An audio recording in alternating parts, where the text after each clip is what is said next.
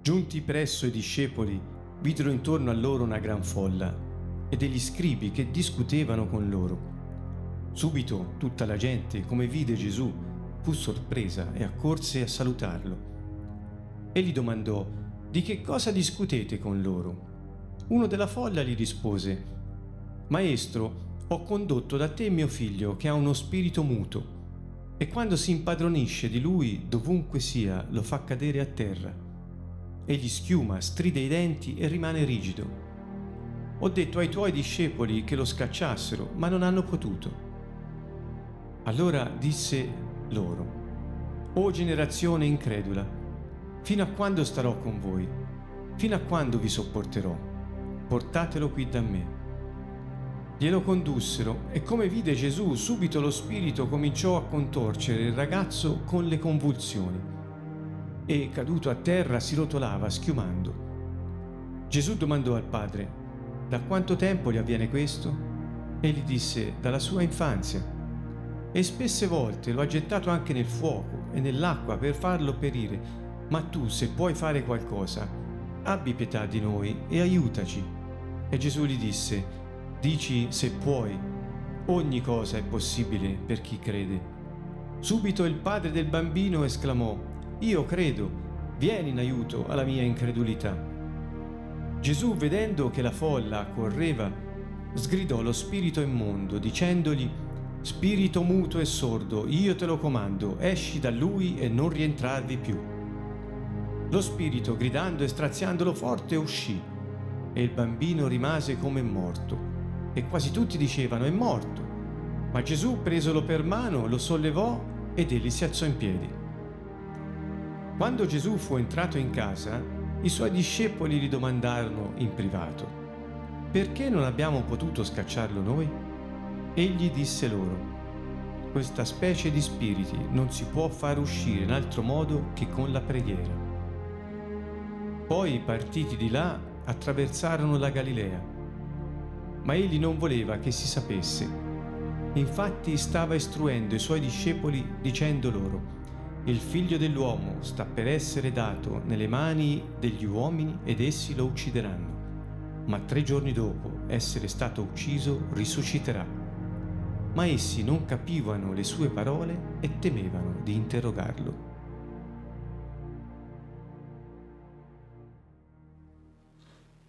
Caro saluto a tutti da Siena, Canto Nuovo. Il verso 14 del capitolo 9 inizia, del Vangelo secondo Marco, inizia con eh, l'esposizione di un evento eh, che è piuttosto comune nel ministero di Yeshua, ma che in questo caso attira molto l'attenzione dell'Evangelista. Voglio dire che gli è dato un grande spazio, una grande rilevanza e quindi per questo vogliamo approfondirlo. Um, intanto uh, l'episodio si svolge a valle del monte dove eh, Yeshua con i tre eh, discepoli Pietro, Giovanni e Giacomo era andato eh, e ci fu l'episodio della trasformazione di Yeshua, dell'apparizione accanto a lui di Elia e di Mosè. Quindi un evento straordinario che accade davanti agli occhi di questi tre discepoli. Una volta tornati a valle, trovarono una situazione dove gli altri discepoli che erano rimasti lì stavano, erano alle prese con un caso di liberazione piuttosto serio e, come diremo oggi, ingarbugliato, perché non riuscivano a venirne a capo. In realtà, ehm, ehm, intorno ai discepoli si era anche quelli che erano rimasti a valle, ripeto, eh, si avevano intorno una grande folla e gli scrivi e questi stavano disputando, discutendo con loro. Quindi quando Yeshua arriva con Pietro, Giovanni e Giacomo, dopo l'episodio della trasformazione o trasfigurazione, trova a valle una situazione ehm, di questo genere. I discepoli che erano lì rimasti stanno discutendo con una grande folla e con degli scribi.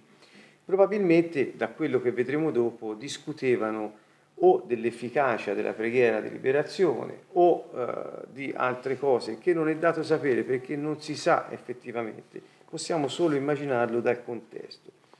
Mm, ma appena Gesù arriva, tutti lo videro e si accorsero che era arrivato e cominciarono a corrergli, a salutarlo, a corrergli incontro. E lui disse, di cosa discutete con loro? Quindi la cosa che colpì Yeshua era innanzitutto il fatto che loro stessero discutendo con la folla e con gli scrivi. E uno della folla gli disse e gli spiegò che, che cosa era successo. In sostanza era padre di un ragazzo che aveva dei problemi, la vedremo quali, e l'aveva portato dai discepoli di Yeshua perché costoro ehm, lo liberassero da uno spirito che qui il padre, questo padre, chiama muto, uno spirito muto. Ecco, qui intanto faccio una breve digressione ed è questa. Normalmente gli spiriti maligni che tormentano le persone hanno un nome e Yeshua li chiama anche per nome, cioè spirito muto, spirito sordo, eccetera. Mm, il nome è dato dall'azione corrispondente che si esercitano per portare tormento alla persona che eh, li stanno disturbando. Quindi lo spirito muto è chiamato così perché eh, impedisce alla persona di parlare. Quale persona? La persona che è, potremmo dire, tormentata da questo spirito. E dice questo padre, racconta delle cose piuttosto vivide, cioè quando questo spirito che è muto si impossessa, si impadronisce di questo ragazzo, dovunque sia, immaginiamo anche la difficoltà della vita sociale eh, di questa persona, perché dovunque sia, quando questo spirito prende il controllo della situazione, della personalità di questo ragazzo, eh, lo fa cadere a terra e questo il ragazzo schiuma stride i denti e rimane rigido. E questo padre era un po' disperato, diciamo, perché eh, chiaramente non aveva la possibilità di trovare un rimedio. Per questo lo portò da discepoli di Yeshua, perché molto probabilmente, avendo saputo dei miracoli che faceva e della potenza che aveva nel liberare le persone dagli spiriti immondi eh, al comando della sua parola, ecco perché lo aveva portato. Um, questo lo deduco dal, dagli, dagli, otto capitoli che abbiamo letto fino ad ora dello stesso Vangelo secondo Marco. Uh, lui spiega, chiude così a, a Yeshua, dice, ho detto ai tuoi discepoli che lo scacciassero, ma non hanno potuto. Questa frase, ma non hanno potuto, rappresenta tutta la delusione di questa persona e rappresenta anche il quadro eh, di Ehm, una difficoltà che i discepoli avevano incontrato, cioè la loro capacità di cacciare quello spirito lì. E non hanno potuto, evidentemente, mentre qualcuno lo riferisce ad una capacità, ad un'abilità, quasi fosse un'abilità che si può acquisire in qualche modo attraverso della pratica attraverso degli studi, attraverso come molti ancora oggi eh, pensano di poter fare, come concluderà Gesù, questi spiriti non si cacciano se non con la preghiera. Ehm, quindi il tema che introduce questo episodio di liberazione è il tema innanzitutto della fede, ovvero della fiducia. Perché? Perché il loro non potere non era dato dal fatto che non erano capaci in senso assoluto, non avevano studiato, non si erano allenati. Il non hai potuto è dato dall'esclamazione di Yeshua che si rivolge verso di loro e dice generazione incredula. Quindi il non poter cacciare quello spirito, Yeshua lo attribuisce immediatamente a una fede immatura nei discepoli. Quindi se noi vogliamo ritrovare eh, un, eh, un elemento di incoraggiamento da parte del Signore nel ministero per chiunque di noi lo stia svolgendo, in questo senso parlo di Ministero di Liberazione, ecco, ehm, di, eh, che l'indicazione, l'incoraggiamento è per la fiducia e la preghiera, come abbiamo detto. Ehm, quindi, se vedete di fatti, nell'esclamazione di Gesù al verso 19 del capitolo eh, 9, o oh, generazione incredula, fino a quando sarò con voi, fino a quando vi sopporterò qui c'è un crescendo. Molte volte abbiamo trovato nelle risposte di Yeshua a situazioni difficili che si trova davanti come questa, c'è un crescendo nel suo ehm, descrivere la situazione e nel suo rivolgersi a chi gli sta davanti, senza lasciare margine a troppe smancerie o altro, ma subito al sodo. La generazione che ha davanti, chi è la generazione? La generazione non sono soltanto discepoli, a mio eh, parere, sono anche gli scribi, anche la folla che dintorno discuteva invece di pregare. Ecco, ehm, il quadro è questo. Quindi abbiamo degli spettatori, abbiamo un poveretto che è, pre- è preda di convulsioni eh, dovunque si trovi, un padre disperato che cerca aiuto e dei discepoli che hanno una fede immatura. Ecco, questo è il quadro nel quale Gesù, tornando dal monte sul quale era apparsa una finestra dell'eternità, si trova a, a, ad affrontare appena ritorna, se vorremmo dire, virgolette, nel mondo, cioè ho detto a valle, tornando da questa esperienza sul monte. E, quindi Ecco perché lui ai suoi dice non avete fede. Fino a quando devo stare con voi perché ci devo pensare io, perché lo farò io ora, ma io non ci sarò per sempre, perché io andrò via e vi darò il mio spirito. Questo lo, lo, lo si desume dalla storia che poi noi sappiamo. Ma quando lui gli dice fino a quando dovrò stare con voi, è segno che lui già sapeva che sarebbe andato e che loro avrebbero fatto quello che lui gli aveva dato l'autorità per fare in virtù dello Spirito Santo che gli sarebbe stato dato. Quindi fino a quando dovrò stare con voi? E poi insiste e dice fino a quando vi sopporterò addirittura. Quindi cos'è che Gesù non sopporta? Gesù non sopporta l'incredulità. Ecco, se questo si può dire. Come si cacciano i demoni? I demoni si, caccia, si cacciano solo, li caccia al Signore attraverso l'autorità che ha dato a noi e messa in moto questa, eh, questa autorità che diventa una potenza eh, nell'affrontare la presenza eh, dello spirito maligno attraverso la fiducia che abbiamo in colui che ci ha mandati. Non c'è altra, non c'è altra grande intuizione qui da dover ricavare, se non questa. L'incredulità è una piaga per il credente, è un controsenso, il credente non può essere incredulo, se è incredulo non è credente e solo i credenti hanno l'autorità e la potenza di cacciare i demoni. Quindi da questo gioco di parole credo che sia scaturita la spiegazione più semplice. Inoltre, nel chiudere questo episodio, voi lo troverete poi al verso 29, perché i discepoli, quando tornarono a casa, gli dissero, ma perché te ci sei riuscito e noi no? Cosa ci è? Cosa, co, può, cosa dovevamo fare? Che erano increduli, gliel'aveva già detto e dopo gli dice questa specie di spiriti non si può far uscire in altro modo che con la preghiera.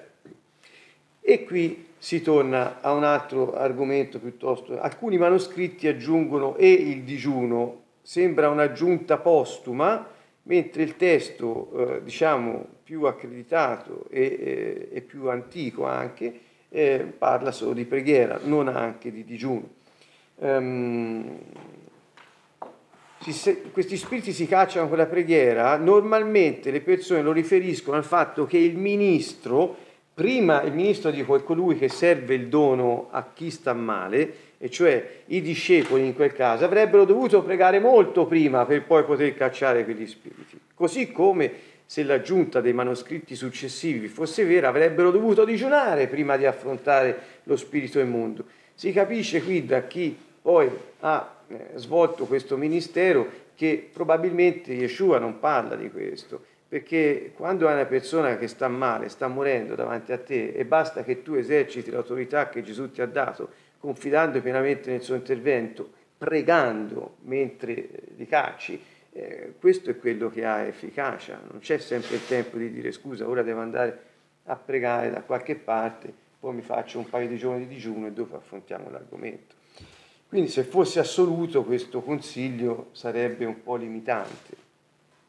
In realtà credo che quando parla di preghiera si riferisce proprio a quel contesto che ho detto all'inizio, perché quando c'è una folla e ci sono delle persone che si dicono di Dio, parla degli scribi, ci sono discepoli di Yeshua, invece di stare a discutere, pregate. Questo era secondo me il, l'invito di Yeshua è molto più pratico ed è molto più semplice che non imporre dei, eh, dei giochi dell'oca a chi vuol fare eh, il, il, eh, il ministro di liberazione, che spesso invece sono stati adottati come tecniche eh, che sicuramente funzionano. Quindi riassumendo in breve, in breve, la liberazione, specialmente in casi di questo genere, perché ne parla qui Yeshua, ha due aspetti fondamentali. Uno è eh, la fiducia, la fede eh, in colui che ci ha mandati per poter esercitare la sua autorità e la potenza dello Spirito Santo fa tutto, fa tutto quanto deve fare. L'altro è che anche la liberazione è un ministero da svolgere nell'ambito, in un ambiente di preghiera e quindi si fa pregando, chi è intorno preghi. Al verso 20 racconta di come Yeshua invece è riuscito a, um, a liberare questo ragazzo, uh, come uh, glielo condussero e come vide Yeshua subito lo spirito iniziò a contorcere il ragazzo con le convulsioni, caduto a terra, si rotolava schiumando. Quindi qui come lo vide? Perché evidentemente lo spirito maligno nel ragazzo aveva eh, appunto eh, visto Gesù, aveva iniziato a manifestarsi. Cosa che succede, eh, diciamo, non solo è successo ai tempi di Gesù, ma succede tuttora quando c'è l'ambiente di preghiera, l'ambiente di fede. Gesù domandò al padre da quanto tempo gli avviene questo? Disse dalla sua infanzia, altre volte l'ha gettato nel fuoco, nell'acqua per farlo morire. E qui questo padre gli dice, vedete, qui Gesù nell'esercitare questa sua autorità non si, non, per ora non ha fatto niente, con la sua presenza è rimasto lì, il ragazzo è venuto verso di lui, ha cominciato a rotolare in terra, cose che noi vediamo tutt'oggi quando viene svolto il Ministero di Liberazione. E poi inizia a fare domande a questo padre, cioè eh, non si può esercitare questo ministero senza avere eh, diciamo, a cuore la persona e soprattutto la sua storia, quindi interessarsi di quando è iniziato, che cosa è successo, avere appunto contestualizzare quello che sta accadendo nella vita della persona e anche nella sua storia. Quindi Gesù ci insegna a fare anche questo. E, e eh, quando questo padre eh, gli dice che cosa accadeva dalla sua infanzia, si rivolge a Gesù e gli dice, ma tu se puoi fare qualcosa, abbi pietà di noi e aiutaci. Ecco, se puoi. E qui Yeshua gli disse, dici se puoi, ogni cosa è possibile per chi ha fiducia, cioè per chi crede. Ed ecco qui riprende, se voi avete il testo sotto mano, qui siamo, noi siamo al verso 23, riprende il verso 19, cioè il padre dice i tuoi discepoli non hanno potuto, lui si volge ai discepoli, Gesù, e dice generazione incredula. Poi chiede al padre da quando succede, da quando è piccolo, e gli chiede se puoi farlo. E lui disse se puoi, tutto è possibile per chi crede. Quindi Dice, se loro avessero creduto, avessero avuto una fede matura, una fiducia matura nell'autorità che gli è stata data, l'avrebbero cacciato. Ecco, quindi fa riferimento, questo, questo lo ripeto, questo episodio ha come elemento centrale la fede, la fiducia di chi è discepolo di Yeshua. È chiaro, questa frase per noi è una frase molto eh, incoraggiante, una frase che riempie non solo di forza ma anche di speranza ed è una frase anche molto responsabilizzante. Perché? Perché nel sapere che abbiamo questo potere, perché lui dice se puoi, tutto è possibile per chi crede, quindi se noi crediamo abbiamo questo potere, per cui tutto, e io metto tra virgolette, tutto ciò che Dio vuole è possibile eh, quindi perché agiamo per conto eh, di Dio, perché siamo suoi rappresentanti, Egli ci ha dato la sua vita per poterla manifestare su questa terra, ma quindi è anche responsabilizzante perché pur potendo tutto in base alla fede che abbiamo, eh, la nostra responsabilità non dovrebbe avere dei limiti in situazioni di paura, situazioni di inadeguatezza, situazioni di vergogna e via dicendo. Che voglio dire? Voglio dire che le volte che noi possiamo fare qualcosa e non lo facciamo è come se rinunciassimo alla responsabilità che il Signore ci ha dato.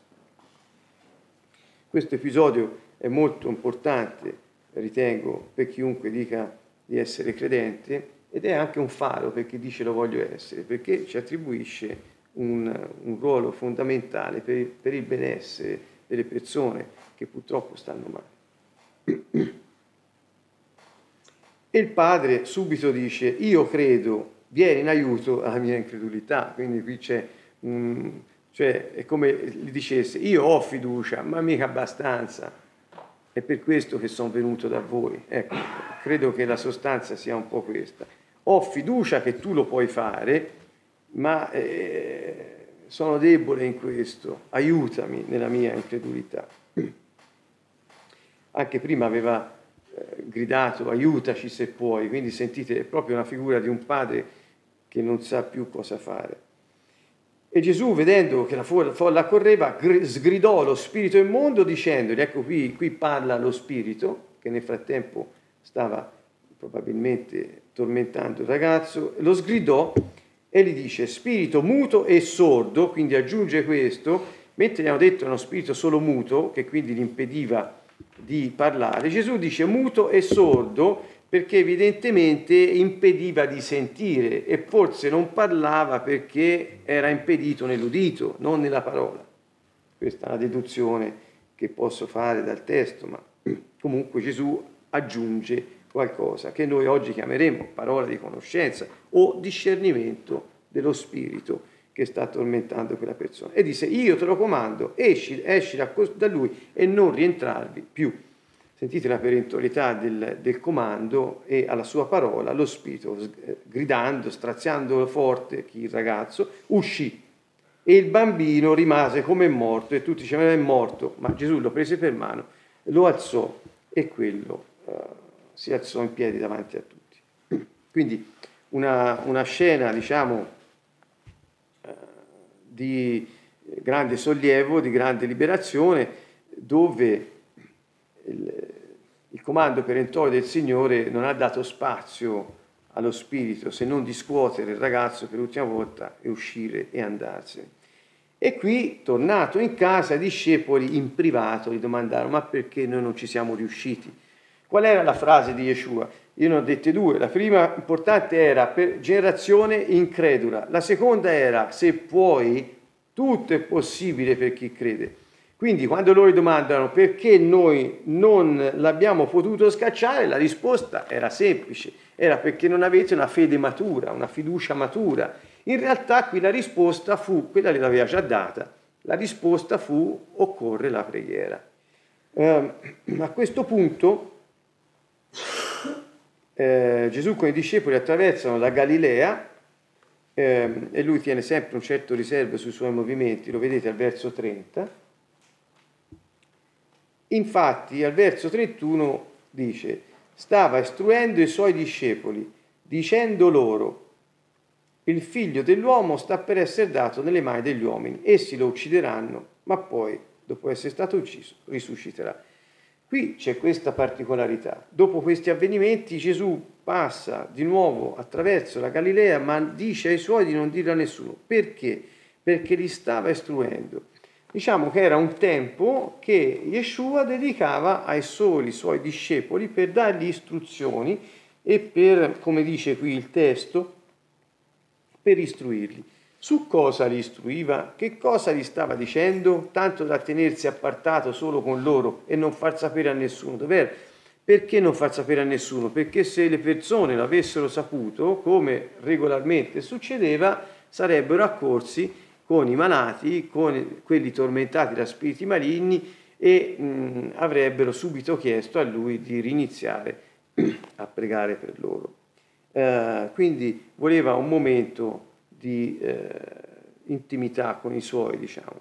Qual era l'insegnamento che rendeva così importante questo tempo intimo, separato dalle folle e dalla quotidianità del ministero, perché qui si parla di quotidianità di tutto quello che veniva svolto, dall'insegnamento alle folle, alle guarigioni, alle liberazioni.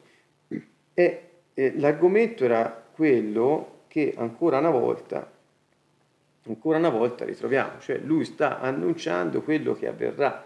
Se voi ricordate, ehm, già di questo ne ha parlato al verso 31 del capitolo 8 e seguenti, ehm, quindi disse a loro cosa sarebbe successo, che sarebbe stato consegnato nelle mani degli uomini, sarebbe stato ucciso e sarebbe stato eh, e, sarebbe risuscitato il terzo giorno.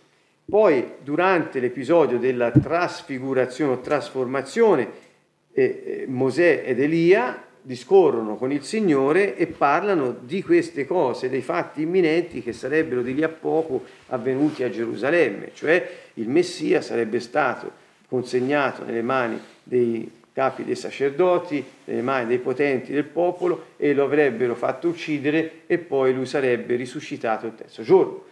Qui ancora di nuovo riparla di questo e questa volta loro l'hanno visto solo in tre, lo hanno visto sul monte. La prima volta l'ha detto a tutti, ma probabilmente non capirono bene perché ricordate, si domandavano ma che vuol dire risorgere eh, in relazione all'episodio, mh, mm, all'episodio della, della, risurrezione, perché lui aveva detto della trasfigurazione non dite niente a nessuno se non dopo che sarò risuscitato. Si, ma che vuol dire risorto? Quindi avevano molta confusione. E quindi Yeshua qui lo dice ancora una volta e poi lo dirà ancora una terza volta nel capitolo 10. Quindi ci sono tre momenti, sta preparando i suoi a, a, a, ad avvicinarsi a questi eventi, al culmine, all'apice della sua missione terrena.